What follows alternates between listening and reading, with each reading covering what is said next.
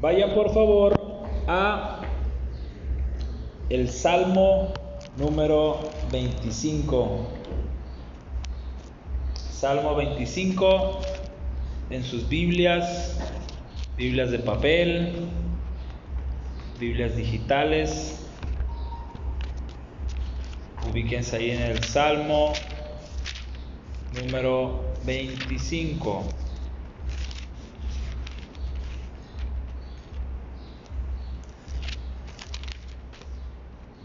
Y el Salmo 25 es un salmo escrito por David. No hay mucho, mucho de contexto en cuanto a, a, en qué momento, pero la certeza que hay es que es un salmo de David y, cualquiera de, de las Biblias trae al menos ese encabezado. Y si te das cuenta, algunos de los salmos tienen más especificación eh, eh, en el título, ¿no? Salmo que escribió David cuando esto y lo otro. Y, hay varios salmos que solo dicen así, Salmo de David. Y este está escrito de manera, ah, en forma de acróstico. ¿Sí saben que es un acróstico? Ah? Bueno, eh, está usando el hebreo, el abecedario del, idioma hebreo, y entonces cada letra él dice o expresa algo, como si dijéramos nosotros ABCD. Entonces a la A yo le pongo ahí una frase, a la B le pongo otra frase, a la C. Entonces, este salmo es escrito así, de manera eh, de, acróstico, y eh, por eso si tienes tu vas a encontrar que está la palabra Aleph, Bet, Gimel. Entonces, si tú te quieres aprender el abecedario hebreo, está aquí. Y en algunos otros capítulos también lo tiene, como el Salmo 9, el Salmo 10, y no recuerdo qué otro. Y, este es escrito así, tomando el, el abecedario hebreo. Entonces, el título de este mensaje es tal cual menciona el verso 1. Salmo 25, verso 1, a ti, Señor. Y si por ahí viste la, la, invitación a la reunión, ahí estaba el título y solo se tomaron esas tres letras, a ti, Señor. Y dice así el Salmo completo o, o parte a parte, quizás, a ti, Señor, elevo mi alma. En primer lugar, encontramos que David tenía la preciosa disciplina de abrir su corazón y de elevar su alma, haciendo referencia a buscar la presencia de Dios. A ti elevo mi alma, ante ti me presento tal cual soy, ante ti me rindo por completo ante ti elevo mi alma, solo a ti, Señor. El siguiente, mi Dios, en ti confío, que nos da a expresar o que nos da a entender esto. Número uno, que sabe que tiene relación con el Señor, que puede acercarse al Señor en cualquier momento elevando su alma hacia Él o ante Él y agrega que en Él confía. Y este es un, pudiera ser un modelo de oración también para cuando tú tengas ese tiempo de poder hablar con el Señor, puedas también de manera eh, eh, eh, similar introducir ese tiempo hacia el Señor y empezar diciendo, ante ti me presento, ante ti elevo mi corazón y mi alma reconozco que tú eres mi Dios y que en ti confío. No permitas que sea yo humillado. No dejes que mis enemigos se burlen de mí. Y recordemos que David tenía algunos problemas y no meramente porque él los haya buscado, sino que varias naciones tenían eh, eh, cierta no rencilla con él. Y muchos buscaban su mal, muchos buscaban el, afectar a David y al imperio y al reino que Dios le permitía gobernar o le permitió gobernar. Y por eso muchas de sus expresiones son así, no permitas que, que sea yo humillado, no permitas que mis enemigos eh, me tomen y me, me, me maltraten, se burlen, no permitas que me azoten y constantemente él está pidiéndole al Señor que le cuide, que le proteja. En primer lugar, una vez más, en ti confío y no permitas que sea yo humillado. No dejes que, mis enemigos se burlen de mí. Quien en ti pone su esperanza jamás será avergonzado. Subraya o presta atención a ese verso 3. Quien en ti pone su esperanza jamás será avergonzado. Hay una seguridad y una verdad en el hecho de que tú puedas confiar en Cristo, de que tú puedas confiar en el Señor. Número uno, creo que difícilmente o seguramente no serás humillado. Al menos no en la manera que el enemigo de nuestras almas quisiera humillarnos. Número dos, sabes que tu esperanza está puesta en Él y que al poner tu esperanza en Él, el Señor no permitirá que seas avergonzado. Y si tú piensas, si tú has leído un poco la, la historia del rey David, él realmente no pasó por momentos tan vergonzosos. Creo que pudiésemos señalar el, más fuerte y es cuando Natán, el profeta, lo confronta. ¿Recuerdas esa parte cuando eh, eh, el rey David había salido a su balcón y, desde su palacio miró que una chica por ahí se estaba bañando y esta chica sabe su nombre, Betsabé, y entonces ahí desafortunadamente él es dominado por, por, por, su propia carne y entonces ¿qué es lo que pasa? Uf, ¿quién es esa damisela? Y entonces, a ver, tráiganmela, presten para acá. Y bueno, hace lo indebido, ¿no? Ya sabes, físicamente, etcétera, etcétera.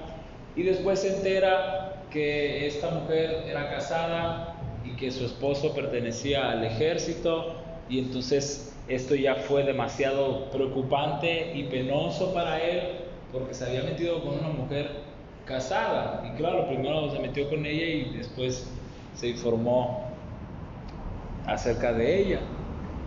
Y para tratar de ocultar esta situación para que el esposo no se enterara, el esposo estaba en la batalla y entonces el rey David manda a decir, ¿saben qué? pongan a ese cuate al menos enfrente para que estando en la batalla, pues, pues que le baile, ¿no? Y, entonces ya esta mujer queda viuda y entonces ahí lo que, lo que hice, lo que hicimos, pues no va a ser tan, tan penoso.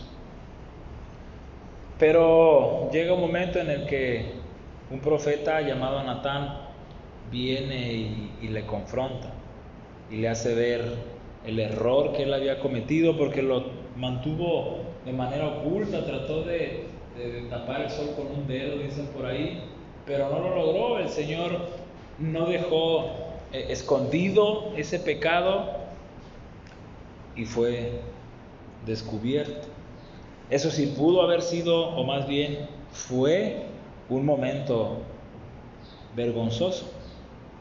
Y de ahí en adelante es raro que encuentres un momento penoso del rey David. Quien en ti pone su esperanza jamás será avergonzado, pero quedarán en vergüenza los que traicionan sin razón. Verso 4. Señor, hazme conocer tus caminos, muéstrame tus sendas. Otra característica del rey David constantemente era esto. Dame a entender, Señor, a través de tu verdad. Guía mis pasos. Eres tú el que va por delante de mí y esta también debe ser tu oración y mi oración constantemente. Hazme conocer tus caminos, muéstrame esas sendas que tú tienes para mí. Ayer, ¿cuándo fuimos? El viernes, ayer fue sábado, ¿verdad? El viernes ah, fui, ah, tuvimos una reunión allá en San Vicente y despuesito me fui a encontrar con mi esposa que había ido con otra hermana a ver otro rancho porque pues estaban estábamos en esa parte aún de, encontrar eh, algún otro lugar pero fuimos a, este otro lugar y, y sabes, ah, fue un poco confuso porque la señal para los teléfonos no era así como que muy muy buena y hacer uso del, del, del, del Wiz nada, no sé usar Wiz, si ellos no se llama Wiz, ¿no? Este, una aplicación parecida a, al Maps, ¿no? Este, sí se llama Waze, ¿no? Waze, ándale, gracias por la, la corrección. Waze es el de Waze, sí. Entonces, ah, iba yo con, con, con Adán y él se sabía relativamente el camino, pero hubo un, hubo un rato en el que él se destanteó y, y, cayó en confusión y dijo, ah, caray, no sé si es por aquí. Y, llevaba esa cosa tratando de, de, ser guiado por, pero aún esa cosa no fue como que muy efectiva y entonces tuvimos que hacer uso más de, la vista y, a ver, mira, parece que el camino sigue por ahí y entonces entramos eh, por un lugar que dices, pues no creo que sea por aquí. Pero sí, al final dimos al, lugar, al rancho este, eh, que es un espacio grande para, para pasar el rato. Y el lugar era bonito y lo que tú quieras. Pero el punto es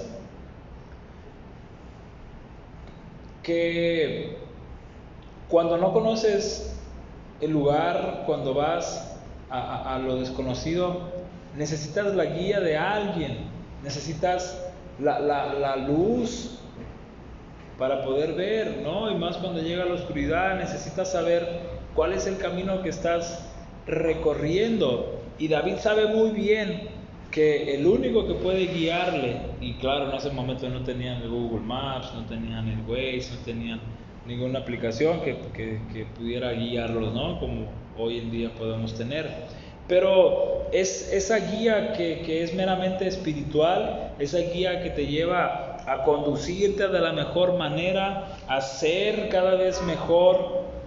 Encamíname en tu verdad y enséñame, verso 5, tú eres mi Dios y Salvador. Encamíname en tu verdad, enséñame, tú eres mi Dios y Salvador. En ti pongo mi esperanza todo el día. ¿Cuánto tiempo pone su esperanza? Ponía su esperanza en el Señor todo el día. Cuando iba a la reunión de la iglesia, no nada más ese tiempo, todo el día él ponía su esperanza en él. Acuérdate, Señor, de tu ternura y gran amor que siempre me has mostrado. Y aquí el rey David va a empezar a señalar lo que el Señor es y lo que el Señor puede ofrecer. En primer lugar, ternura y gran amor. Dios es la persona más tierna que puedas conocer sobre la faz de la tierra. Dios es la persona más amorosa que puedas conocer sobre la faz de la tierra. Y el rey David dice, acuérdate Señor de tu ternura, de tu gran amor que siempre me has mostrado.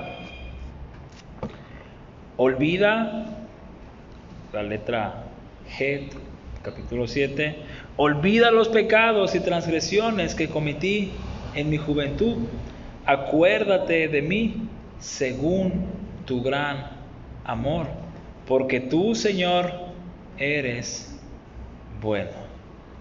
¿Cuántos jóvenes aquí? Todos nosotros, ¿no? ¿Cuántos con pecados en el pasado? Pues todos, ¿no? En el presente, pues también todos, ¿no? Pero esto como naturaleza pecaminosa, como parte de, tu esencia y mi esencia, pero no significa, ojo, que tu vida tenga que ser así.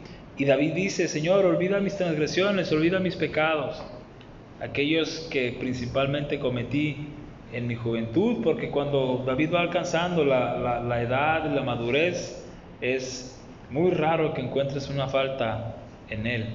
Y cuando había una falta, inmediatamente la eh, confesaba y en arrepentimiento real y genuino, él era perdonado. Y no volvías a leer que cometía la misma falta. Por eso es un hombre conforme al corazón de Dios. Y él aquí está reconociendo que sí, tuvo pecados y está pidiéndole al Señor, bórralos, no te acuerdes de. Y acuérdate de mí, dice él, según tu gran amor, porque tú, Señor, eres bueno.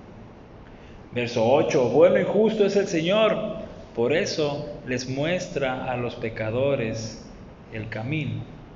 Y tú y yo, esa sigue siendo nuestra condición, pero Dios es bueno y justo para mostrarnos el camino.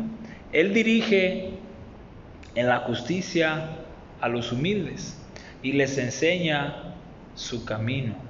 Todas las sendas del Señor son amor y verdad para quienes cumplen los preceptos de su pacto.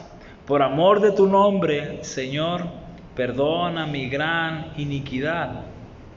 ¿Quién es el hombre que teme al Señor?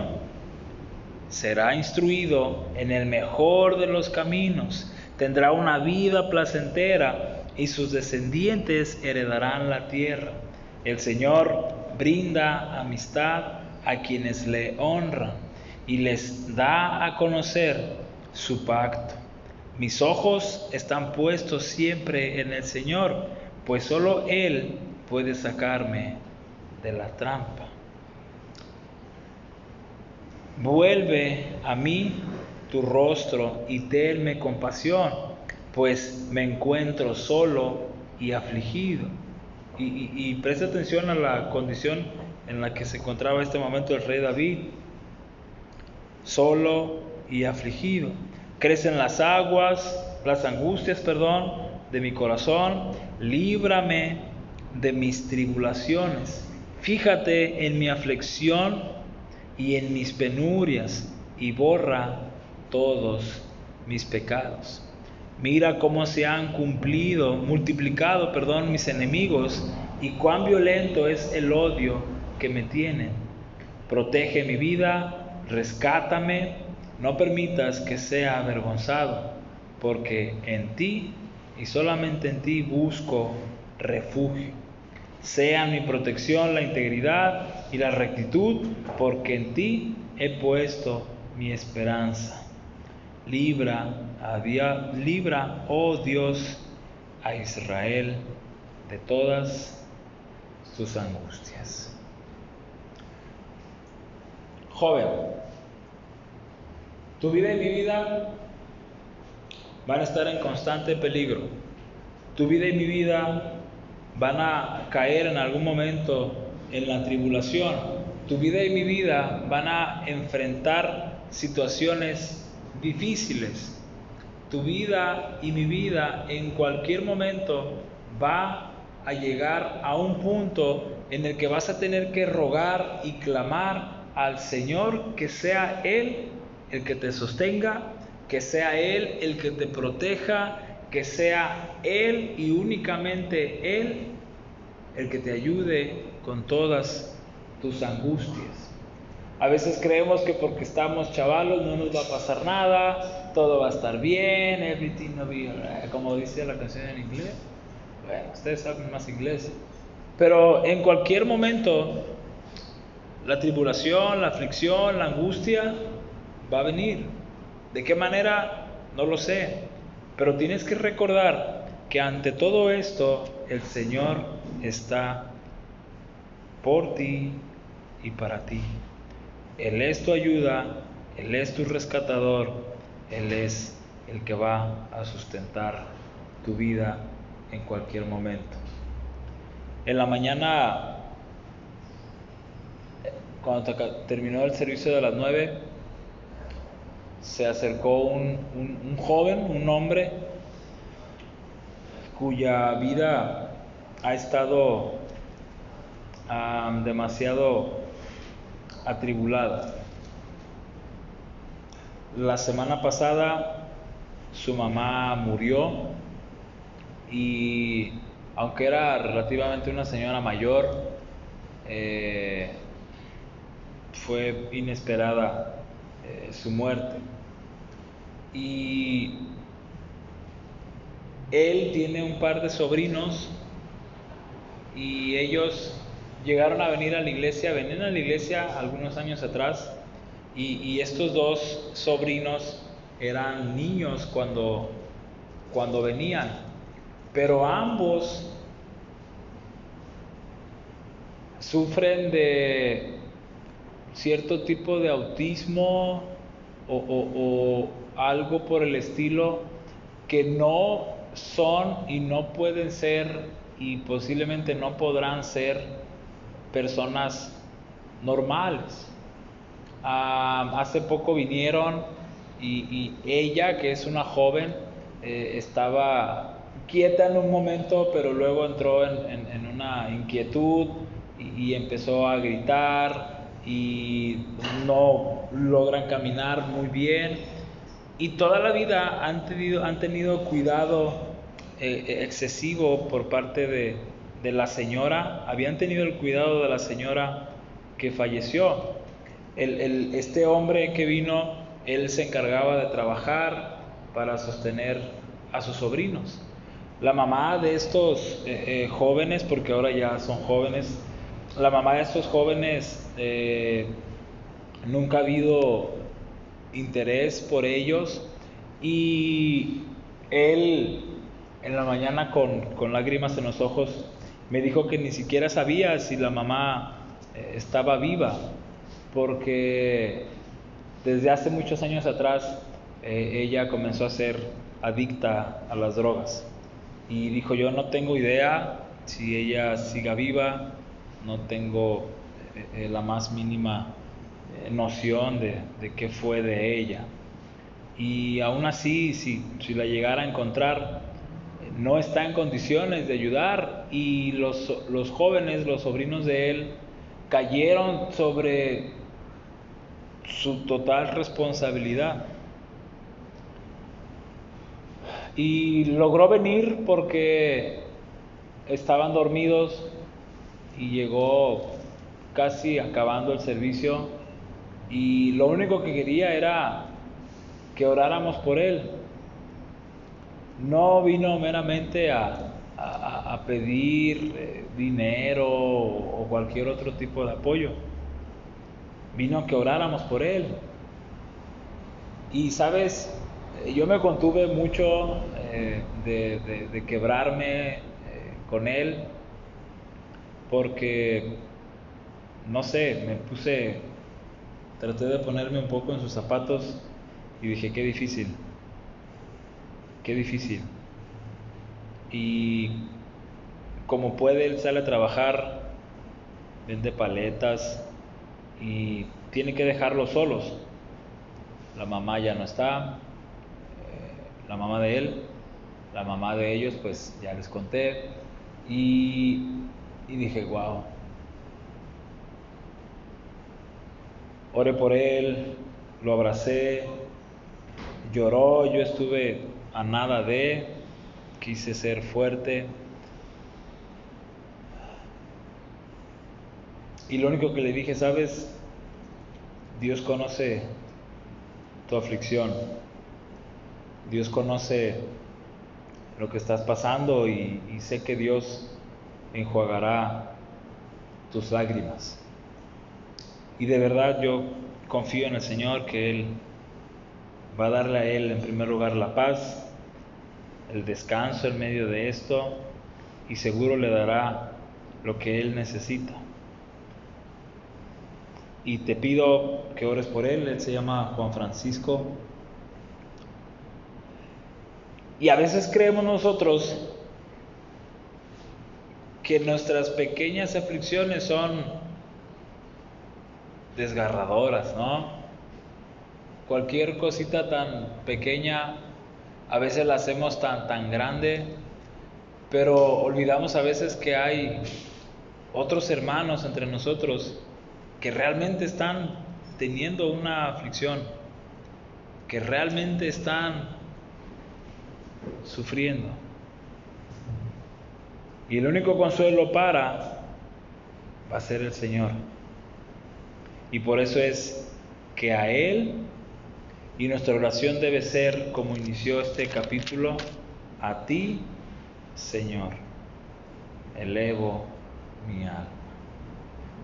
Joven, que en cualquier momento de tu vida tú puedas elevar tu alma al Señor, que tú puedas buscar a Dios, que tú puedas reconocer que no puedes sin Él, que tú acudas a Él no solo en los momentos malos, sino que acudas a Él en los momentos difíciles, en cualquier circunstancia, abundancia, escasez, salud, enfermedad, tristeza, gozo, cualquiera que sea, a, Él y solamente a Él eleva tu alma y confía siempre en Él. Oremos, Señor. Gracias por darnos tu palabra y gracias por estos salmos que son inspirados por ti y escritos por el rey David. Sin duda, este hombre experimentó quizás lo que nosotros nunca hemos experimentado y quizás nunca lo experimentaremos pero algo podemos encontrar en Él. Siempre confió en ti. Desde joven, al enfrentarse con sus hermanos, eh, no en el sentido violento, sino al, ponerse Él para estar al frente y tratar de vencer y vencer a ese gigante y así el resto de su historia nos va a mostrar que Él siempre confió en ti. Ayúdanos a tomar su ejemplo y el ejemplo de esta forma en la que Él pudo expresar y abrir su corazón. Padre, las aflicciones, los momentos difíciles, quizás ya los hemos enfrentado en cierto grado y solo te ruego que nos prepares siempre para cualquier situación. Pero que en todo momento, Señor, podamos acercarnos a ti para que tú nos enseñes, para que tú nos muestres el camino, para que todo el día pongamos nuestra esperanza en ti. Gracias, Señor, por, por atraernos a ti a través de tu palabra y que podamos vivir, Señor, este pasaje y aplicarlo a nuestras vidas. En el precioso nombre de Cristo Jesús. Amén.